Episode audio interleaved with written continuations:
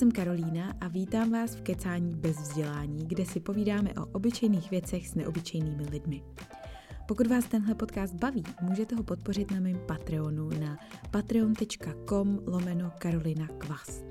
Váš pravidelný příspěvek mi jednak dá vědět, že to celý dává smysl i někomu jinému než jenom mě. A ještě mi pomůžete poplatit nějaký ty s podcastem spojený pěkně nenažraný složenky. Tak díky moc. Tentokrát si už po třetí povídám s Veronikou Hordovou, kterou nejspíš znáte jako krkavčí matku, která kromě toho, že vydává jednu úžasnou knižku za druhou, tak píše právě svůj blog Krkavčí matka. No a na něm v poslední době píše o pro ní dost znepokojivých společenských tendencích, které souvisejí s covidovými opatřeními, očkováním a tak. Schytává to za svoje názory ze všech stran a přesto se toho nebojí. A tak si povídáme třeba o tom, co je pro ní vlastně svoboda a proč si myslí, že za ní stojí bojovat víc než za takzvanou správnou věc, proč jí dnešní nazírání zodpovědnosti připadá na hlavu a jak chce být jemná v srdci a pevná na venek. Mluvíme o tom, proč se se svými názory z veřejného prostoru nestahuje, ale naopak má potřebuje šířit, proč si vypnula komentáře u příspěvků, ale i o tom, že nakonec stejně vždycky všechno dobře dopadne. Já bych k celému rozhovoru potom chtěla dodat ještě jednu věc. Nemám vůbec nic proti lidem, který současnou situaci vidí jinak než my dvě s Veronikou, co se očkujou nebo neočkujou.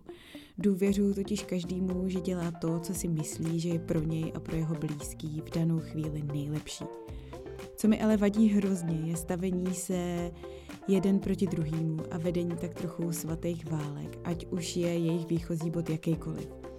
Věřím totiž v to, že i když se nám na první pohled může zdát, že stojíme na opačné straně, ve skutečnosti chceme vždycky všichni to samé. Lásku, bezpečí, pohodu a svobodu žít si život podle vlastního přesvědčení. Zdůraznuju to tady jenom pro jistotu, kdyby to náhodou nebylo ze samotného rozhovoru úplně jasné. Tak jo, a teď už Verča. Tak ahoj Veru, já tě vítám už asi po, po kolikátý, po třetí? Dobrý den. Kecání bez dělání. Já myslím, že po třetí, no, že jsem tvůj asi prominentní host tady. Jo, jo. Tak ono máš pořád nějaký moudrý myšlenky, který Přesně. je potřeba šířit. Plný kapsy. Hele, a dneska, dneska jsi na mě dokonce vzala i ty výpisky tady no to a mám poznámky. Poprvý, teda. No, jinak jsem chytrá z patra a dneska jsem se, nebo nevím, jestli jsem připravila, no, prostě jsem si napsala, abych věděla, co si myslím, protože um, jako to téma, o kterém se chceme bavit, nebo počkej, jsi mi neřekla, jako jestli to je ono. Ale každopádně... tak teď už se o tom asi bavit musíme. každopádně teď už jsme určili téma dnešního podcastu. Uh, tak jsem k tomu napsala strašně moc věcí a uh, jak ta doba je jako živelná a vlastně furt se to mění, tak já v mezičase zapomínám, co jsem napsala a ne, že bych si to už nemyslela, jenom si na to můžu vzpomenout, takže mám tady drobnou přípravu, ale myslím, že stejně to po sobě moc nepřečtu. Takže. S tím se stotožňuji, s tímhle s tím, že jako každou myšlenku udržím možná trošku díl než moč, ale často, často ani to ne. Hele, um, my se chceme dneska bavit um, o tvých názorech a postojích uh, k současné situaci ohledně covidu, protože mm. si uh, na to napsala spoustu blogových příspěvků a příspěvků na sítích a dost takových, jako že to lidi jitří a, a podobně. A mně to přišlo zajímavé se tě na to vyptat osobně, protože mě to vlastně zajímá i mě samotnou, takže opět další díl, který je čistě egoistický, tady už si o tom chci s tebou popovídat, hlavně já a pak, kdyby to zajímalo někoho jiného, tak super. A možná si říkám, že úplně nejlepší bude začít tím, ty už si to v, v nějakých rozhovorech říkala, ale jenom tak jako připravit tu půdu. Um, jak si pro sebe definuješ svobodu vlastně? Hmm. No tak já o té svobodě píšu víceméně furt, jo. Ono to nezačalo teď s tím covidem, protože pro mě ta svoboda je strašně důležitá hodnota, asi možná bych řekla jedna z nejdůležitějších, co mám. A ty definice se mi různě měnily v průběhu života a teď jsem tak nějak dokonvergovala k tomu, že svoboda je pro mě možnost jít v souladu se svojí duší. Mm. A ono to, asi by to chtělo nějaké jako dovysvětlení, jo, protože spoustu lidí napadne, že to nezahrnuje třeba tu zodpovědnost, která má se svobodou přicházet. Jenže ono je to napojené na nějakou moji víru, že se rodíme jako dobrý a že ta duše je v pořádku. A že když ten člověk se naladí fakt na tu duši, tak uh, vlastně nemůže konat zlo. No, nebo nemůže být nezodpovědný. Takže tohle pro mě, a jako pro mě vlastně svoboda znamená uh, nějakou hodnotu, za kterou, je, za, za kterou stojí za to bojovat. Uh-huh. Já nemám moc ráda slovo boj, ale nenapadá mě lepší, i, i když se nás to třeba netýká, i když to nezasahuje do mých konkrétních svobod, uh-huh. uh, ale že je to nějaká jako transcendentální věc, která mě přesahuje a má smysl, aby existovala, i když mě třeba konkrétní, já nevím, nařízení nebo situace nějak neomezuje. No a to si myslím, že je právě dost zajímavý moment, který vlastně často nezaznívá nebo si ho člověk neuvědomí, protože, že jo, mám pocit, že to je takový jako lidský princip, že dokud se tě něco osobně nedotýká, tak je ti to vlastně dost jedno a, a ten princip právě nevnímáš nebo nevidíš jako mm-hmm. palčivej do chvíle, než se tě to dotýkat začne mm-hmm. a mě třeba, pro mě je svoboda taky hodně důležitá hodnota, jedna z nejdůležitějších asi a vlastně díky covidu se mi to právě tak jako vyjasnilo, hmm. protože, že jo, jak asi vědí všichni, kdo kecání poslouchají a ty to víš taky, tak jak jsme byli v té Austrálii, tak to bylo tam fakt jako hustý a tam se mi to teda fakt uh, vyjevilo zcela jasně, hmm. že prostě byť je tam krásně a věci tam fungují, tak jenom v uvozovkách jenom ten fakt, že nemůžu tu zemi opustit, kdy chci a potřebuju, byl prostě tak strašně palčivý, že se na tom zlomilo vlastně úplně všechno. Jo. Mm-hmm. A vlastně uh, lidi, kterými se obklopuju celý život, tak um, jsem vždycky měla pocit, že pro ně svoboda byla taky jeden z hlavních principů a najednou ale se v tom začínáme rozcházet mm-hmm. přesně v tomhletom bodě toho, mm-hmm. kdy mě to ještě ovlivňuje a kdy mě to neovlivňuje a stejně mě na tom pořád záleží. záleží. Jo, jo. Jo, jo, jo. Že vlastně pro mě třeba najednou je hrozný paradox v tom, že lidi, kteří právě často bojují za různé individuální svobody, jako je, já nevím co, feminismus, nevím, nebo práva homosexuálů, práva homosexuálů, různých menšin, přesně jako lidi, kteří mhm. prostě transgender a, a abys mohl prostě se identifikovat pomalu jako veverka a prostě je to tvoje svébytný právo, tak najednou ale nevidí, že třeba povinný e, nakázání nějakého zásahu do tvýho těla mm-hmm. je prostě jedno z největších jako omezení svobod, který mm-hmm může potenciálně to víš, já si myslím, že oni totiž nebojují za svobodu, ale za správnou věc. A v tom, je ten, v tom je ten rozdíl. Jo. A já si nemyslím, že třeba ta správná věc, nebo že existuje nějaká univerzální pravda, nebo univerzální dobro.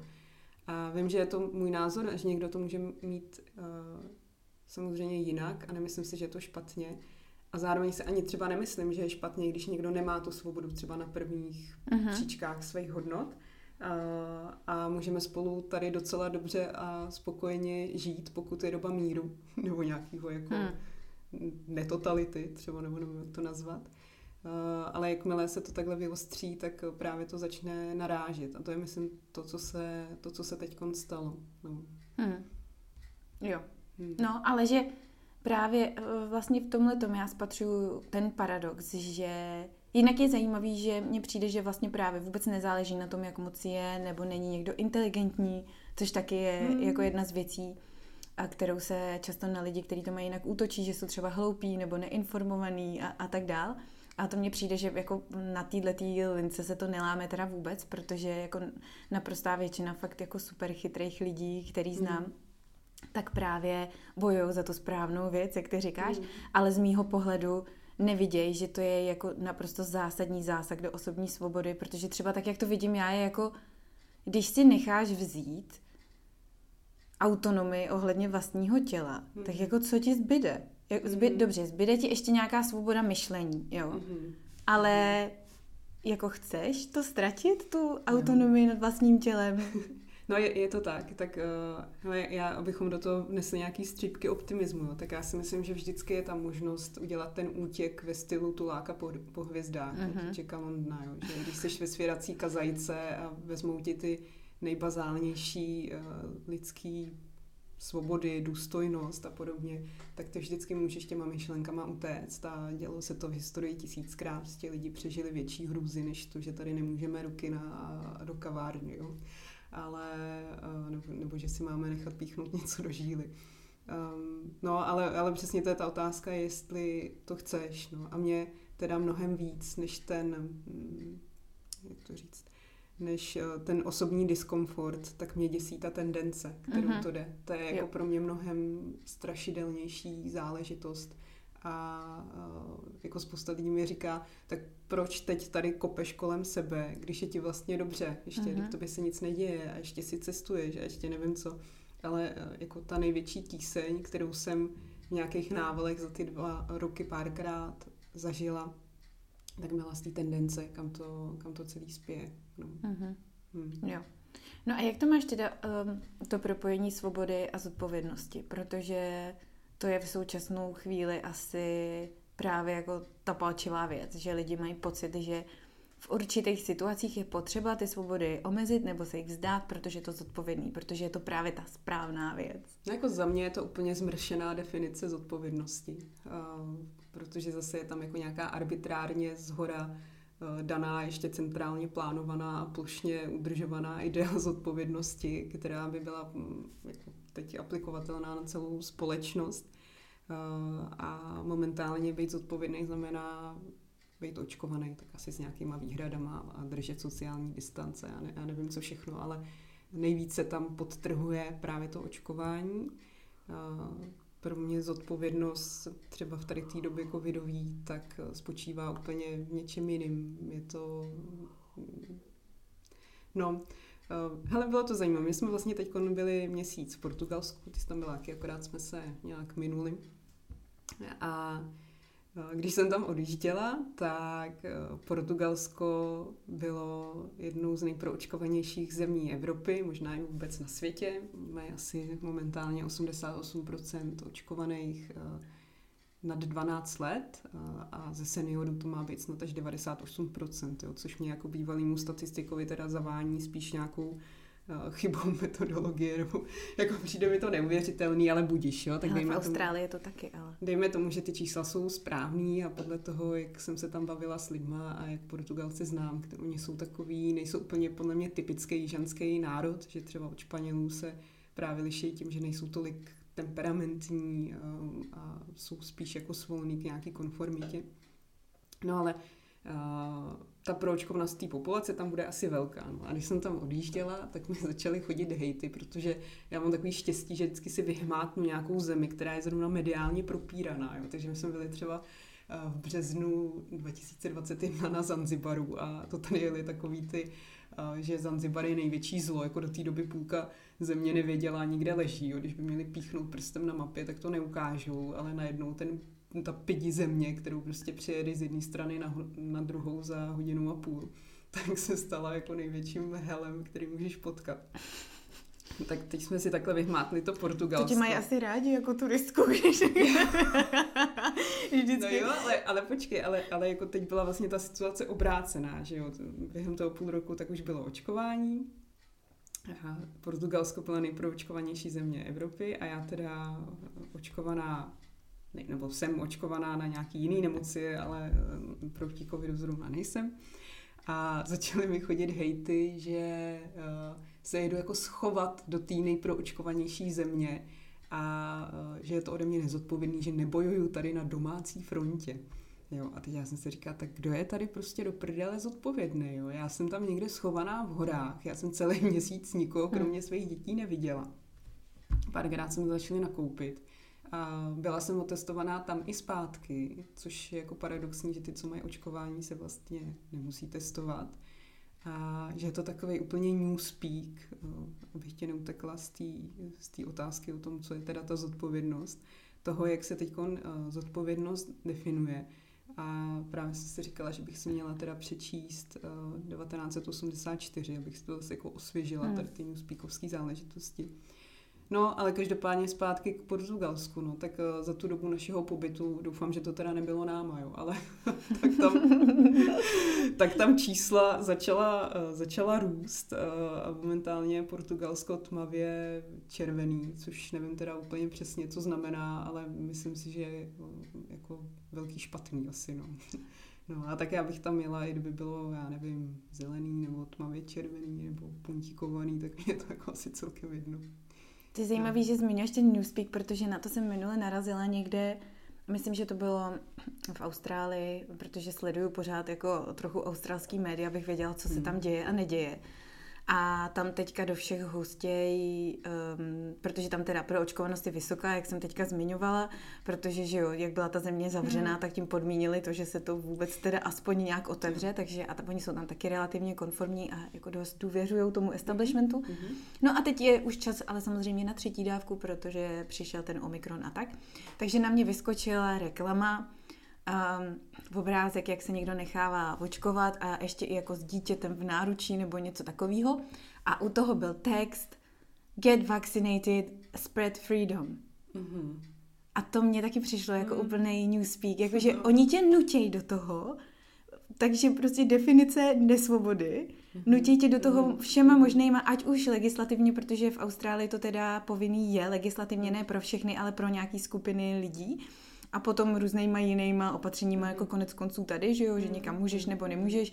De facto teď ti znemožňují normální život, pokud teda nenastoupíš na to, co po tobě chtějí. A zabalí to do toho, že když teda a podstoupíš tuto tu nesvobodnou praktiku, tak ale přece šíříš tu svobodu. to se no, říká, jo, že to jo, pak jako, jako je... To se prostě člověk musí zastavit a zamyslet se nad tím, nebo ty hodnoty jako ohledně té svobody musíš mít nějak srovnaný, protože Nedávno mi napsala eh, jedna maminka, že eh, vlastně kvůli lidem, jako jsem já, který takhle nezodpovědně šířejí podobné myšlenky do světa, tak její děti už byly sedmkrát v karanténě za tenhle školní rok, mm. což teda nevím, jestli už je tam tolik týdnů, ale prostě psala sedmkrát.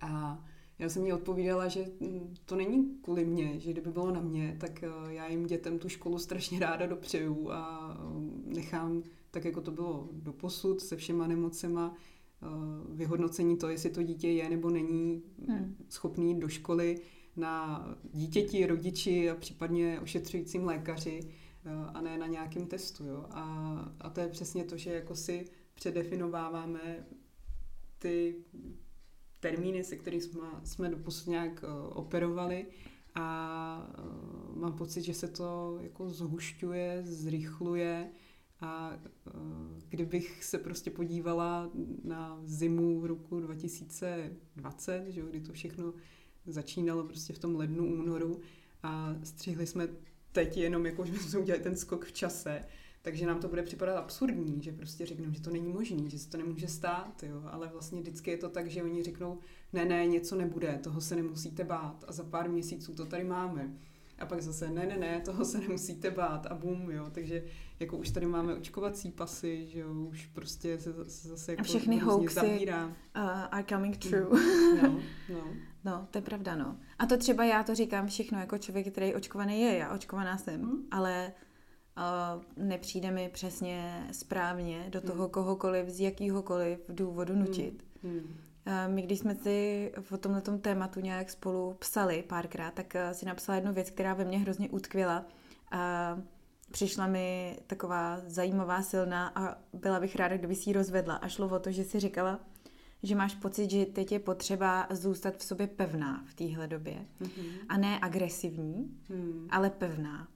Tak co mhm. to pro tebe znamená vlastně? Já jsem to ještě psala podle mě jinak, jo. Eh, psala jsem, že si myslím, že je důležitý eh, teď víc než kdy jindy. Nebo ono je to důležitý jindy, ale tím, že ten venek často nevstupoval tolik do tebe, tak eh, se to šlo uhrát třeba jenom s tou jemností.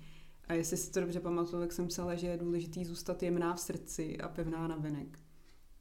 A uh, tak, tak možná jako by ten tu jemnost v srdci, nevím, co si potom jako posluchači představí, jo, ale pro mě je to taková nějaká ta vřelost, otevřenost, laskavost toho, že v tom srdci nechováš zlobu. Tak to je pro mě ta, ta jemnost, kterou se vlastně snažím pěstovat a i když se mi dějou nějaké nepříjemné věci a třeba proniknou i přes ty šlupky, co jsem si nastavila, tak dovnitř do mě, tak eh, se tam snažím jakoby tu, tu bolest nebo tu zlobu rozpouštět láskou. A, a to si myslím, že je důležité dělat jako kdykoliv, ať je doba jak, jakákoliv, tak eh, že je to jako dobrá strategie k životu, nebo tak mi to přijde, že se mi to zatím nikdy nevymstilo. No ale ta pevnost na venek eh, je zajímavé, že já v sobě jako mám obě ty polohy, protože teď já nevím, já teda jako moc blogerů nesleduju, mám pocit, že čím dál sleduju méně lidí, ale že vlastně spousta uh, z lidí, kterých třeba i znám osobně a vím, jaký mají názory tady na tu dobu, tak se z toho veřejného prostoru stáhli. Uh-huh. A, a buď to, že o tom nepíšou vůbec, nebo že, já nevím, píšou o jiných tématech a víceméně jako se tomu vyhýbají. A já tomu rozumím proč, protože ono jít s nějakým jako ne mainstreamovým názorem teď ven, tak si přesně vyslouží všechny ty nálepky jako Eh, ezoterika, antivaxera. Já třeba sebe za antivaxera nepovažuji, protože mi vakcíny obecně přijdou dobrý a i když třeba tahle konkrétní mi přijde při nejmenším jako experimentální, tak eh, nikdy bych nikomu neřekla, ať se neočkuje. No. Ale čekej, jsem si sama sebe utekla z myšlenky. Co jsem říkala? A už jsme tady. A už, už jsme tady. Ale Karolína kýve na všechno. já, já kývu a já jsem dneska spala tři hodiny, takže já tě poslouchám, ale... ale... Kýveš krásně, mě, Oka, mě to jako autistovi jedno, jako nemusíš ani kývat, že já si vystačím sama, ale tak jsem teda zapomněla, co jsem říkala. Počkej, ptala jsem se na tu pevnost. Na tu pevnost srdci, no, uh, nebo jemnost srdci. Jo, že lidi s tím nejdou na světlo, protože se tomu hmm. vyhýbají, protože je těžký se konfrontovat jo, s tím. Jo, jo, děkuju, jsi skvělá i po tři hodinách spánku. No, ale že eh, já si jako nějak nemůžu pomoct, jo, že víceméně vždycky hmm. jako napíšu ten článek a pak si řeknu, ty vedu, jsi blbá zase, jo, já už bych si, bych si ty odpovědi mohla psát skoro sama, že dokážu jako vymyslet, co ty lidi na to budou říkat, nebo eh, jaký to bude mít ohlas a odezvu. A jako po těch osmi letech psaní já už fakt nepotřebuju tu odezvu zvenku, aby mě někdo hmm. plácal po zádech a říkal, že jsem dobrá, nebo já nevím jaká. Uh, ale spíš mám jako takovou potřebu to šířit ven, jo. A já jsem teda ráda, že jsem díky svým rodičům právě uh, obdarovaná tím, že uh, můj táta je strašně klidný. Já neznám většího flegmatika, než je, než je on. Teda na rozdíl ode mě je i málo mluvnej. Uh, ale jako cítím, že vlastně já, já tam mám takovou jako obrovskou vnitřní sílu a klid, který, který mám podle mě jednoznačně od taťky. No a moje maminka je naopak takový ten oheň, jo, že kdykoliv se děje něco špatného, prostě za komunistů, nebo já nevím, když jí jako nějak persekuovali za to, že byla z křesťanské rodiny a tak, tak moje máma je přesně ten člověk, co se drápe na ty barikády a do nekonečna bude psát na různý úřady dopisy a, a prostě křičet, dokud jí nezabiju. a já teď, teď ne, jako v sobě mám oboje tady to a teď se to ve mně tak prostě různě švihá, že mám jako chvíli, si říkám, tak zalezu prostě, zalezu do nory, já už z nikdy nevylezu a nic neřeknu a nenapíšu. Bum, druhý den se probudím, říkám, já to musím napsat prostě a, a jdu na to, no a píšu.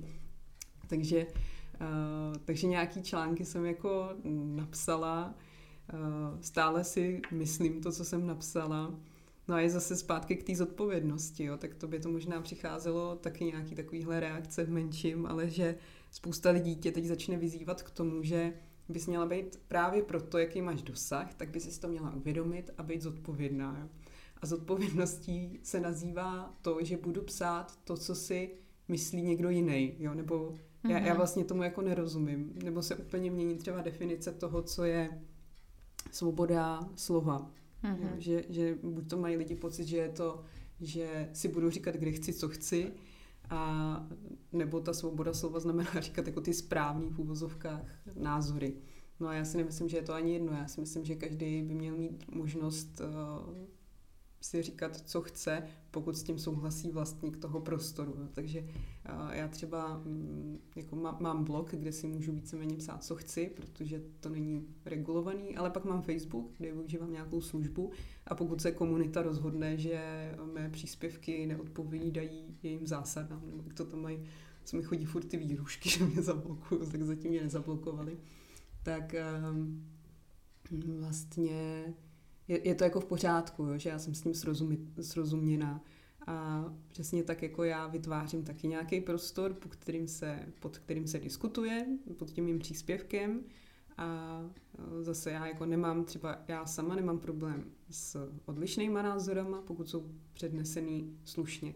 Ale jako pak, když někdo začne používat urážky ad hominem, nebo tam prostě bojuje s nějakýma stromenama, nebo je hrubej, tak dostane ode mě varování a když ho neuposlechne, tak já ho zablokuju. Což je teda úplně minimum, minimum případů, ale spoustu lidí to jako vlastně rozčiluje. Já říkám, je to v pořádku, jako klidně běžte, založte si skupinu Veronika Hududová je debil a tam si pište, co chcete. Ale nepište mi to tady, protože já prostě na svém náměstí nechci mít nablitu. Takže jsem teď uh, asi před měsícem, tak hmm. jsem došla k tomu, že zablokuju uh, pod článkama, který považuji za potenciálně třaskavý, takže zablokuju komentáře. A ten důvod byl ten, že jsem uh, to právě vychází z té jemnosti v srdci, že jsem nechtěla šířit hmm. zlobu, hmm. ale, ale myšlenky. A ty lidi, kteří s tím souznějí, tak to můžou šířit dál do světa. A ty lidi, kteří s tím nesouznějí, tak to můžou jenom přejít a, a jít dál. No a taky to vyvolalo spoustu jako, jako i pozitivních, ale vlastně i negativních reakcí, kdy já jsem říkala, pokud si mi chcete napsat něco k tomu nesouhlasného, tak mi to napište do zpráv. No a najednou, jak tam odpadla ta možnost toho veřejného linče, který vlastně jako posiluje tu odvahu, nebo já to tak vnímám, tak uh, mi těch zpráv začalo chodit míň. No, takže já mám klid a můžu si psát, co chci. A nevím, tak třeba to zase někdy vypnu. Tak tím si mi vlastně odpověděla asi částečně i na, to, na otázku, jak se právě vypořádáváš s těma reakcemi, které jsou hmm. takový fakt hodně emotivní, protože přesně no, to téma je hmm. třaskavý, hmm. jak si sama řekla, proto se do něj většina hmm. lidí ani hmm. nepouští, protože už jsou ty tábory tak jako rozdělený mm. a tak mm. zabarikádovaný mm. za těma mm. svýma barikádama, že mm. prostě pak už neumějí právě nic moc, už než metat ty granáty, mm. no. Mm. Takže je tohle to třeba jeden právě ze způsobů, jo, jak, a... se, jak se s tím vypořádáváš nebo jak s tím mm. pracuješ. Hele, není to ani tak kvůli mně. Já mám pocit, že po mně už to jako docela stéká. Jo. Už jsi zvykla. Uh, asi jo. Asi bych říkala, že jako vůbec nic to se mnou nedělá, tak to pravda není, ale že prostě ve chvíli, kdy zaklapnu telefon, tak to pouštím za hlavy a nemám jako kvůli tomu špatný den. A jako ten důvod bloku toho komentářu byl, že vlastně jsem měla pocit, že se tam už jenom víří ta zlost. Hmm. A, protože ještě tak první rok jsem měla uh, nějakou takovou naivní představu, že se to nerozjede tolik a že to ustojíme v tom smyslu, že ta společnost se nerozdělí. Jo. Ale ono bohužel, já jsem právě někdy v březnu 2020, kdy to celé začínalo a všude jeli jako ty hesla jako všichni to spolu zvládneme, šijeme roušky, všichni šili jak blbý roušky, že jo, který teď, když se vezmeš hadrovou roušku, tak seš jak vrah nevinátek, protože hadrová už je málo a, a papírová taky, takže je potřeba respirátor. A, a měla jsem právě takovou jako tu mm, představu, že možná je to um, příležitost k nějaký transformaci toho, že se hmm. zpomalíme, bla, bla, bla a tak. Ale zároveň jsem napsala ten článek, o, který se jmenoval nějak pomalu utahující se smyčka nesvobody, nebo hmm. tak nějak. Kde jsem právě psala o tom, že to, co se teď děje, tak má prvky nastupující totality.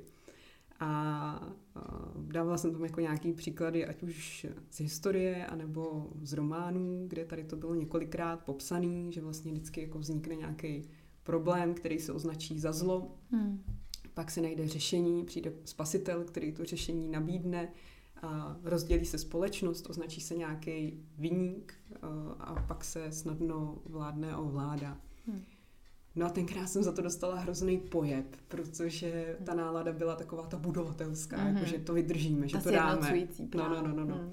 Jenže pak lidi začali být unavenější a unavenější, hmm. takže když jsem to repoustla o půl roku později, tak už to mělo ohlasy úplně jiný, protože se to vlastně začínalo plnit. No a teď jsem někdy na podzim, tak jsem právě psala článek o nastupující totalitě a já si teda jako osobně myslím, že už jsme v tom až po uši, že hmm. tohle totalita je. I když samozřejmě jako mi nedává smysl srovnávat to s nějakýma hrůzama komunismu nebo, nebo druhé světové války, ale podle mě jako důležitý se na to podívat z toho, že ta nová totalita nebude mít stejný odznáčky, jako prostě nebude se vyznačovat nějakým Hakenkreutzem a tím, že židy budeme zavírat do plynu, ale uh, je důležité se na to podívat z hlediska těch znaků společných, těch totalit. A mm, ano, jako, jako já si myslím, že splňujeme 10 puntíků z deseti, no. Jo, no. no. Je pravda, že uh Vlastně pro mě je zajímavé to srovnání těch dvou kulturních prostředí i vlastně historických prostředí, té mhm. Austrálie a pak tady, kde tady tu zkušenost s těma totalitama máme a mm-hmm zmíní zkušenosti z té Austrálie, mně teda tím pádem přijde, že tady je jako mnohem víc um, ostrovků uh, deviace, ať už pozitivní nebo no, negativní. Jako kverulanství, že jo? Jo. Uh, a vůbec je. taková celková skepce česká, že jo, kdy prostě všechno to švejkovství, no, který jako dřív mi vadilo a najednou mě vlastně přijde, že to je docela sympatický. Ale já si myslím, že v tomhle máme, nebo promiň, ty jsi Nepovídej, něco, povídej. něco chtěla. Uh, že v tomhle máme náskok, že to je takový jako poslední zrnko optimismu, který já si schovávám mm, jako na to, že z toho vybruslíme nějak bez velkých ztrát uh, kytiček. A jedna věc je to, že máme nedávnou zkušenost s tou totalitou. A je teda zajímavý, že uh, s lidma jako ve věku mých rodičů, se kterými jsem se bavila, tak mnozí z nich, ačkoliv jinak se shodneme třeba na málo věcech, tak mi dávají zapravdu v tom, že tohle totalita je, že to zažili. Což mě teda uh, překvapilo, vlastně milé potěšilo. Takže v tom vidím tu jednu šanci, než prostě Austrálie, Nova, Nový Zéland, Kanada, že jo, který mm. svištějí do toho použít, že tam nemají ty záchranný brzdní mechanismy, kde by někdo přišel a řekl, hele, tak tohle je ale prdele prostě špatně, že jo. Mm. A, takže ty si to jako zažil, tak zase budou mít zkušenost, no, třeba po druhý tam že, no, už do toho neposvištějí tak rychle. Ale třeba v té Austrálii je zajímavý, že uh, tam teda ty hlasy nezaznívaly vůbec nějaký, který by hmm. šli proti nebo byli jakýmkoliv způsobem opoziční. A teď, když tam zaznívat začínají, tak přesně tak je onálepkují všechny jako antivaxery a ještě neonacisty. Mm-hmm. Ideálně jako pravicoví uh, extrémisty. extrémisty. No, to je moje A fakt je jako to drsný tam a to fakt není hoax tohle, to si může každý jako najít prostě ve spravodajských serverech, že v severním teritoriu, což je úplně na severu Austrálie, tak tam mají jako fakt regulární teďka koncentráky prostě pro covidový... Tak teď se tomu říká detenční centrum. No, ano, no. Ale jakože uh, tam putujou nejenom lidi, co mhm. pozitivně otestují, což si mhm. zatím můžou dovolit, protože oni jich tam mají pořád jenom jako desítky, jak se snaží to furt ještě stále držet, jakože zero covid uh, strategii tak tam ale putují i jejich blízký kontakty. Takže ty ani nemusíš mít pozitivní test a jenom proto, že jsi prostě třeba pracovala s někým, kdo ho pozitivní měl, mm-hmm. tak tě tam prostě na 14 dní pro jistotu, pro tvé vlastní bezpečí odlifrujou, prostě pro s jedním kufříkem. Dobro, no. Tak to je jako podle mě taky jeden z těch znaků totality, že se to děje vždycky pro dobro, že jinak by to nemohlo vzniknout a oni musí dostat nějakou většinovou podporu veřejnosti, protože jinak by nebyli schopni to utáhnout, že? jinak by mhm. to byla diktatura uh, nebo nějaký jako vojenský puč nebo něco takového. Ale že ta totalita přesně, že nastupuje plíživě, utahuje se to postupně, je potřeba dostat velkou část veřejnosti na tvoji stranu, určitě nějakého vyníka, který musí být mm-hmm. d- malej a zároveň dostatečně velký na to, aby se s tím dalo nějak pracovat. No, no je to fakt zajímavý. No ale ještě zpátky jako k Čechám, co si myslím, že je ta naše druhá výhoda, tak já tomu jako pracovně říkám kyblík v metru. Jo? Já nevím, jestli, jo, jo, jela, jestli jsi jela na Andělu někdy, tak na, na Andělu v metru, ono je to teda, už jsem to viděla i jinde, ale tam je to teda pravidelný. Tak jak tam prosakují ty uh, stěny, tak tam stavějí kýble, prostě aby do toho kapala ta voda. Ona teda většinou kapejí okolo, ale prostě jsou tam postavený ty kýble. A mně to přijde takový jako, jako reprezentace řešení problémů v Čechách. Jo? Že kdyby to bylo, já nevím, třeba ve Švýcarsku nebo v nějaký takovýhle zemi, tak kolem toho prostě udělají že záchytnou páskou to obtáhnou, budou tam stát tři pracovníci, kteří ti budou rozdávat letáčky, kudy to obejít, a blikat u toho červeným světlem a do druhého dne to bude opravený, že? zatímco u nás prostě ten kýbl už tam stojí jako od té doby, co jsem těch 20 let v Praze, tak to prostě do toho kýble tam vrážíš. A, a že je to taková ukázka jako nefunkčnosti vlastně toho našeho státního aparátu. Jo?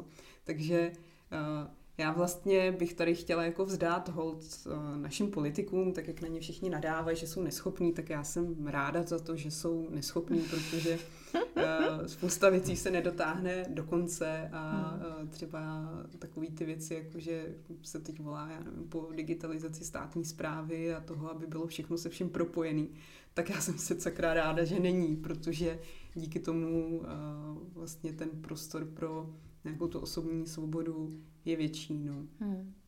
Hmm. No to jsou hned dvě věci, co mě k tomu napadají, ale první, protože to bych zapomněla uh, s nás než tu druhou, tak je, uh, tak je, no a teď jsem ji zapomněla, jak jsem to řekla. tak tu druhou.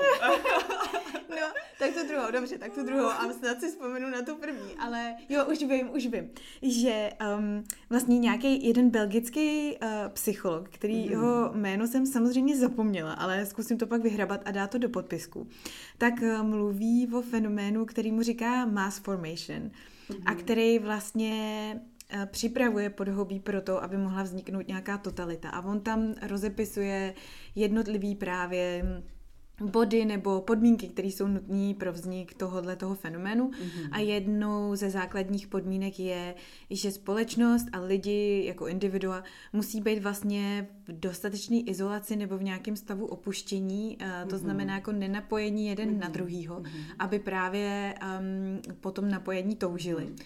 A pak, když právě přijde nějaký nepřítel nebo nějaká hrozba, která je dostatečně abstraktní vlastně, mm. a to je mhm. jako taky důležitý, mhm. aby, ten, aby to zlo nemělo jako příliš konkrétní podobu, a se kterou právě můžeš vymyslet, jak jako budeš bojovat případně, nebo si tím pádem vlastně už zmenšíš tím, že je dostatečně konkrétní, tak ji nějak pojmenuješ, že jo, a líp se ti s tím pracuje. Takže to potom zavdává tomu, že když právě někdo přijde a řekne, hele, tak se spojíme se, budeme proti tomu bojovat, takže lidi konečně vlastně naskočí mm-hmm. na to, po čem celou dobu touží. Mm-hmm. To je ten pocit toho napojení, přesně toho, že někam patřej, že někdo přijímá, že s někým souzněj a vlastně se dostanou úplně do stavu jakýsi jakoby hypnózy, mm. ze který je potom hrozně těžký vystoupit, protože to znamená zase to opuštění vlastně, jo. A proč to říkám je to, že věc, kterou on zmiňuje jako zcela zásadní pro to, aby se tohleto nezvrhlo do stavu nějaký fakt tvrdý totality, která mm. začne být i krutá a mm. potenciálně začne um, dělat i genocidu a podobné věci, tak je mít právě nějakou opozici v té společnosti. A teď je vlastně mm. úplně jedno, na který straně ty v uvozovkách barikády stojíš.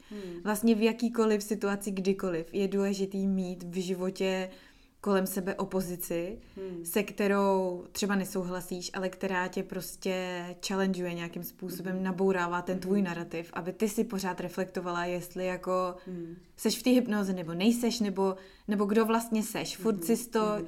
ve vztahu k hmm. ní nějak uh, určovala a, a vážila. A to třeba je jako další věc, já to mám tak, že přesně já já vlastně ještě mm, mi přijde, jsem v takový jako specifický situaci tím, že mám pocit, že stojím každou nohou mm-hmm. na jedné té straně té barikády. Myslím, že takových lidí bude teď jako docela hodně, ať, ať už ty to máš možná jako tím, že jsi naočkovaná a zároveň bojuješ za svobodu, ale u spousty lidí je to, že mají třeba, já nevím, partner není naočkovaný a oni mm-hmm. naočkovaný jsou, anebo se pohybují v nějakém prostředí, kde to vyžadovaný je a oni s tím jako nesouhlasí, jo, že, že to bude hodně lidí, že si myslím, že málo kdo je jako, jak to říct, já tomu nechci říkat barikáda, jo, ale na té mhm. jedné straně úplně usazený a většina jo. lidí tak jako přešlapuje někde mezi a vlastně v tom jim je nedobře, no ale promiň.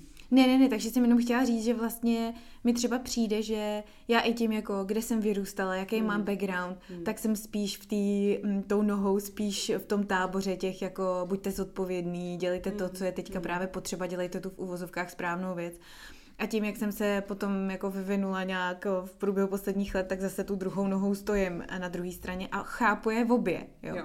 A přijde mně, právě jako poslední, co bych chtěla, je, aby ty lidi, se kterými třeba nesouhlasím, co se té svobody týče, mm. přestali ty svoje názory říkat. Mně to právě mm. přijde hrozně důležitý. Mm. A ze stejného důvodu vlastně ale bych byla ráda, aby mě právě oni nenutili přestat mm, říkat ty mm. věci, které chci a potřebuju říkat já, protože to je podle mě právě ta pojistka k tomu, aby nedošlo k nějakému fakt průseru, ke kterému se třeba mm, může schylovat. Že si ty lidi prostě pořád budou povídat a ty názory vyměňovat. A furt tam bude vždycky nějaký ten reality check, jakoby z jedné i z druhé strany, jo. Tak to jsem jenom nějak chtěla... Mm, dodat k tomu, jako, eh, jak jsi i mluvila o takový té umolousanosti, jako té státní zprávy tady, že že na jednu stranu super a jako já taky souhlasím s tím, že prostě pravidla, pokud dávají smysl, je dobrý dodržovat, ale že za zprávy je potřeba mít i ty lidi, kteří je prostě třeba nedodržují i nikdy, aby si jako mohla mhm. díky nim uvědomit, jestli právě některé věci, které slepě následuješ, nejsou úplná kravina, o který si vlastně nikdy mhm. nepřemýšlela, mhm. že jo.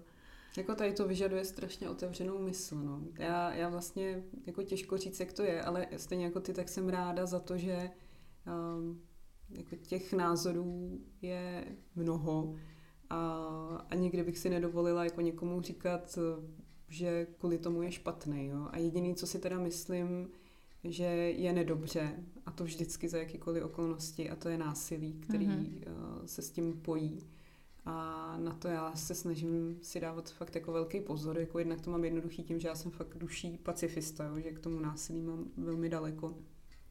Ale uh, někdy jako pod vlivem emocí, tak můžeš občas ze sebe něco chrstnout, co třeba bys jako za klidovýho stavu neřekla.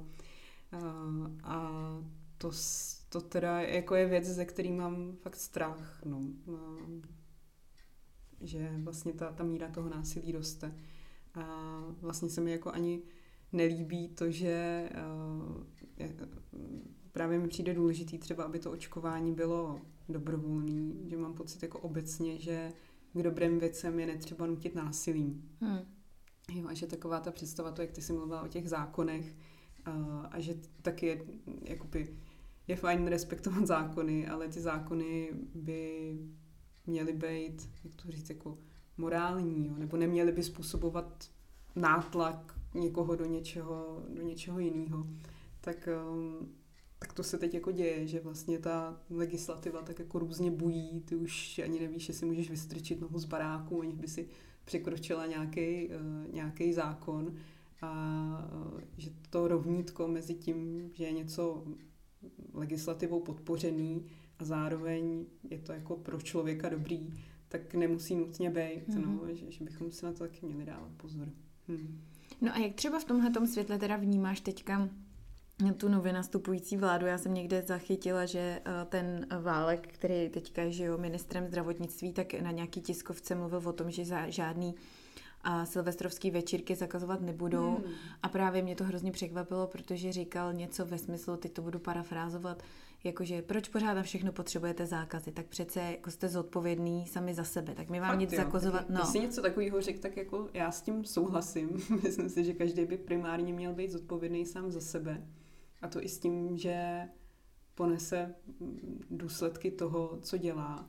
Jako nemyslím si, že je správně ukazovat na lidi, kteří jsou neočkovaní a, a říkat jim, že umřou, protože jako obecně mi přijde prostě špatně, když někdo jiný chce rozhodovat za někoho jiného, mm-hmm. i kdyby to bylo pro jeho dobro, jo, ale mně přijde, že to je takový jako dobroserství, který mm-hmm. jako může to dobro způsobit, ale taky nemusí. A že bych nikdy jako si nedovolila znevažovat něčí rozhodnutí, i když mě třeba osobně přijde strašně pitomý, ale nešla bych prostě za, za feťákem, abych s ním třásla a říkala mu, tohle si do žíly píchat nebudeš, protože no, tak třeba bych mu řekla jako důvod, proč si myslím, že je to špatný, ale určitě bych mu to nezakazovala, protože on má nějaký svý motivace a kdo jsem já, jako abych mu říkala, co je pro něj dobře nebo, nebo není. No.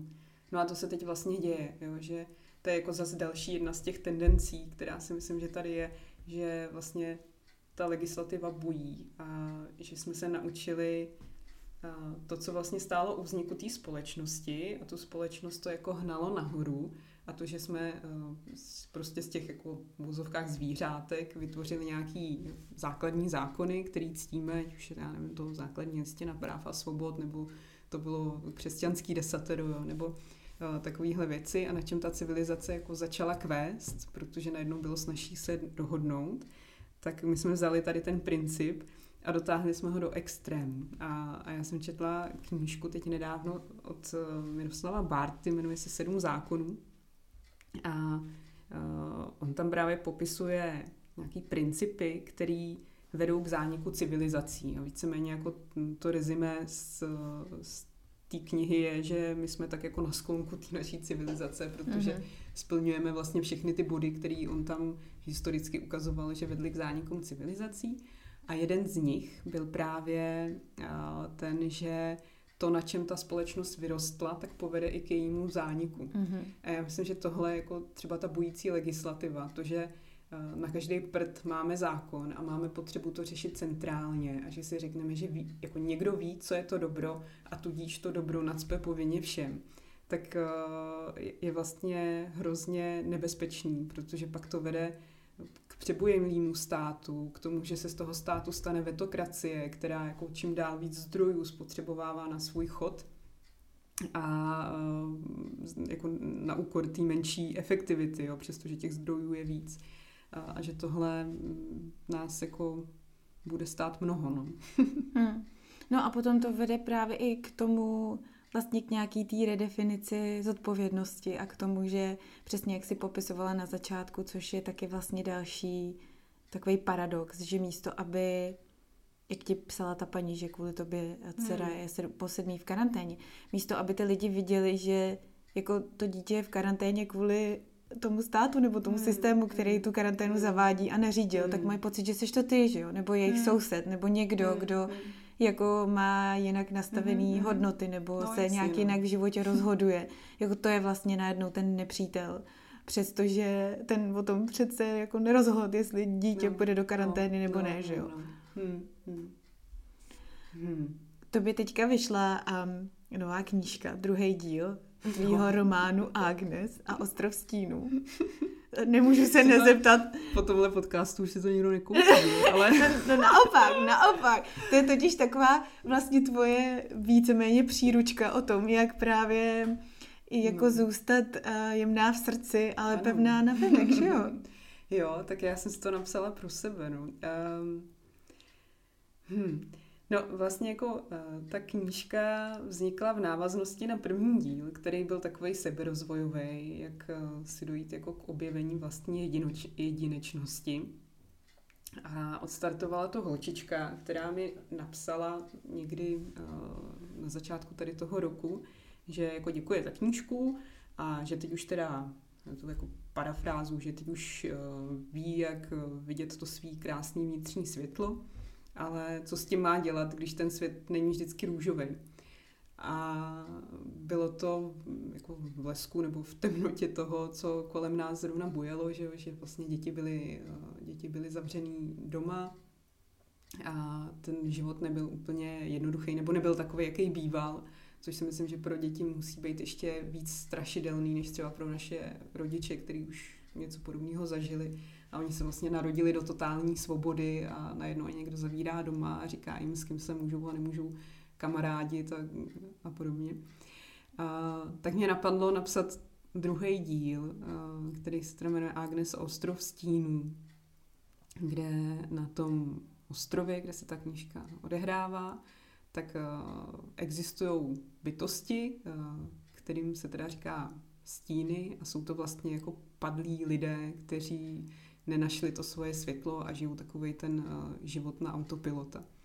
No a v druhém díle se stane to, že ty stíny začnou sílit, začnou jako ožívat. Uh, doteďka se mezi těma lidma tak jenom jako ploužili a vlastně je nechávali být.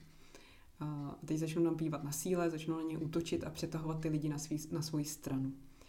A, no, takže, takže situace dramatická a vyhrocená. No a Agnes se svým nejlepším kamarádem tak se vydávají na cestu kolem ostrova, aby našli odpověď jako na, na otázku, jak navrátit tu rovnováhu zpátky. No a um, teď já nevím, jestli jako neudělal nějaký velký spoiler, jo, ale Uh, Teď když tak to vypněte. Teďka v tomto bodě. Uh, no a já jsem si tam sama pro sebe definovala nějaký čtyři zásadní věci, které mi v tomhle pomáhají. Je to nějaká odvaha postavit se svým strachům, uh, potom je to umění zalézt si do samoty a z ní načerpat sílu vnitřní. Potom je to převzetí zodpovědnosti právě za svůj život a, a nehledat prostředníky mezi mnou a, a životem. No a pak asi to nejdůležitější a, a to je důvěra. Důvěra v sebe, v život, ve svět, ve vesmír, protože to je to tady prostě správně a i když teď nevidím konec toho, jak to dopadne, tak můžu jenom věřit, že to, že to dobrý je. No takže dopadne to dobře, tak je to pohádka, tak, tak to asi by čtenář čekal. No a důležitá message je tam ta, že vlastně ty stíny jsou jako důležitý, že není cíl je vymazat z toho života, ale to, aby to zůstalo v té rovnováze, no, což je to, o čem si mluvila i ty, že je důležitá ta polarita nebo něco, čemu hmm. se budeme vymezovat, protože jinak bychom žili v singularitě, což jako neříkám, že není hezký, a všichni se tam asi vrátíme po smrti a budeme všichni jedno a v jednotě s Bohem, nebo já si to tak představuju. A, ale že ten svět je tady proto, abychom si tu dualitu zažívali. No. no a ten příběh teda vznikl v přímé návaznosti na hmm. covidovou situaci. No, asi, asi jo, tak já jsem ho začala psát na Zanzibaru, že jo, kde vlastně covid oficiálně neexistoval, No, protože tam, jak, jak mi říkal jeden místní uh, domorodec, uh, tak říkal, že Zanzibar má tisíc problémů a covid je jenom jedním z nich. Takže tam, tam se to neřešilo, ale každopádně jako z té velké dálky, tak uh, to, co se dělo tady v Evropě nebo potažmo v Austrálii, v Kanadě, tak vypadalo dost strašidelně. A, a mě tam právě jak jinak já jako nejsem úplně úzkostlivý člověk, tak tam jsem párkrát jako zažila takový návaly úzkosti, Pamatuju si třeba, když jsme se měli vracet, tak já jsem se koukala na mapu, na mapu Evropy a vím, jak mě tam reálně napadaly myšlenky, že co když se nedostanu domů, jak to budu objíždět lodí a ještě se mi dělá na lodi blbě. A najednou jsem si uvědomila tu jako uh, absurdnost té situace a normálně jsem se rozplakala, uh, že to, co jsem jako doteďka měla tu Evropu spojenou hmm. s tím svobodným prostorem, tak uh, že se vlastně hrozně změnilo.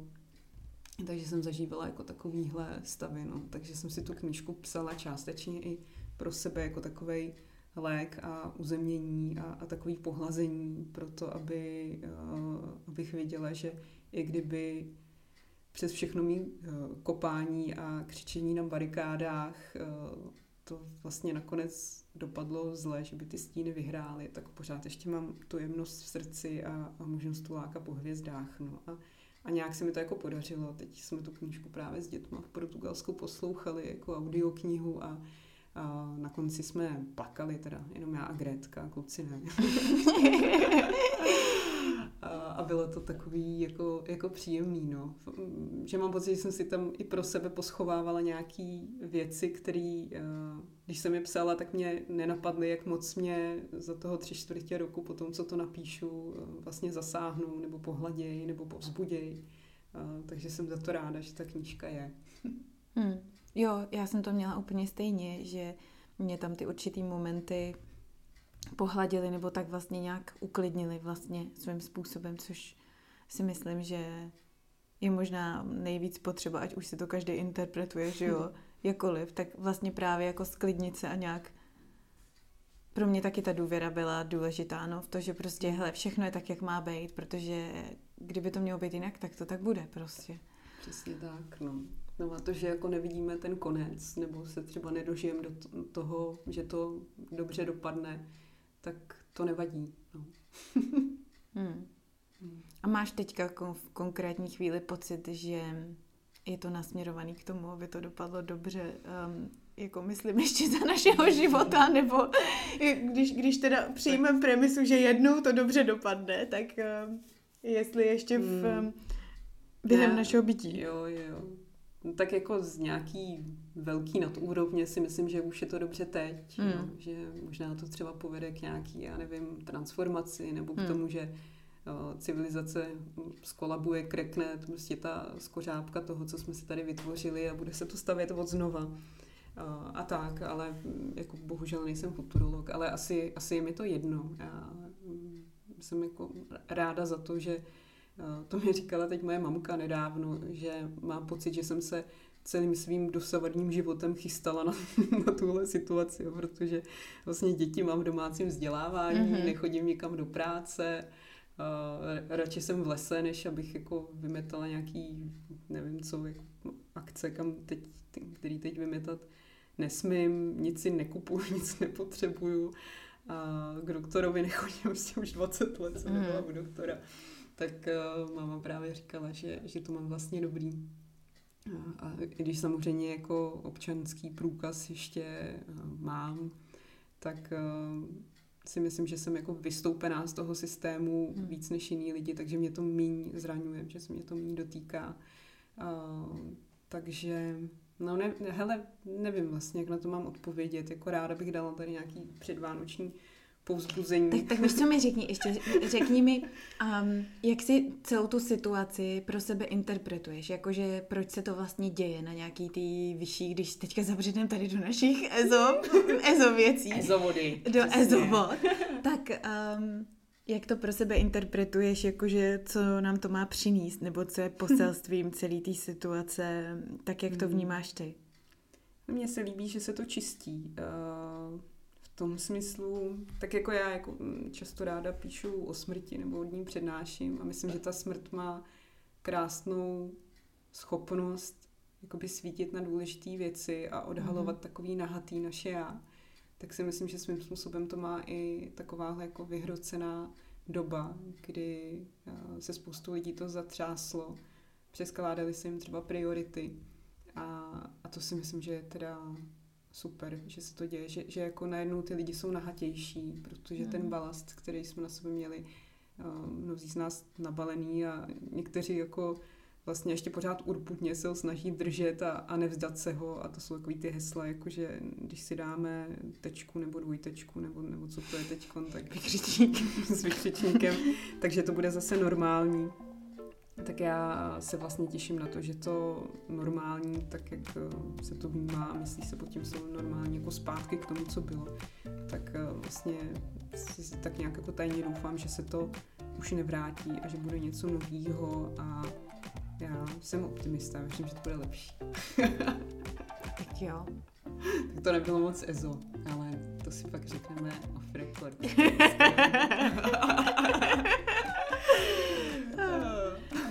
Beru, tak děkuju. No, není za co, ráda. Dě- děkuji za tvou pevnost vnější a jemnost vnitřní a tak uvidíme, o čem si budeme povídat příště um, a jak se to, jak se to vyvine, no.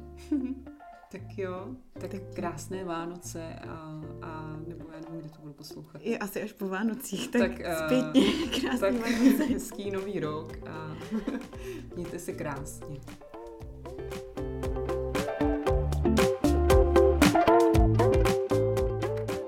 Tak já doufám, že se vám dnešní kecání líbilo. Všechny informace o mém dnešním hostovi, včetně odkazů, najdete tady dole v popisku. No a pokud vás dnešní díl nějak opravdicky inspiroval, tak se prosím zastavte na mým Patreonu. Najdete ho na patreon.com lomeno Karolina Kvás, kde můžete podpořit vznik spoustu dalších epizod. Pokud se zrovna necítíte přímo na patronství, tak se třeba podělte aspoň se svýma nejbližšíma a s kamarádama a pomožte tak kecání rozšířit zase o trošku dál do světa. Svoje dojmy mi můžete poslat přímo i třeba na můj Instagram, kde mě najdete jako Karolina podtržítko kvás. Já vaše zprávy strašně ráda čtu a už se na ně těším. Díky, že jste tady se mnou dneska byli a zase příště. Ahoj.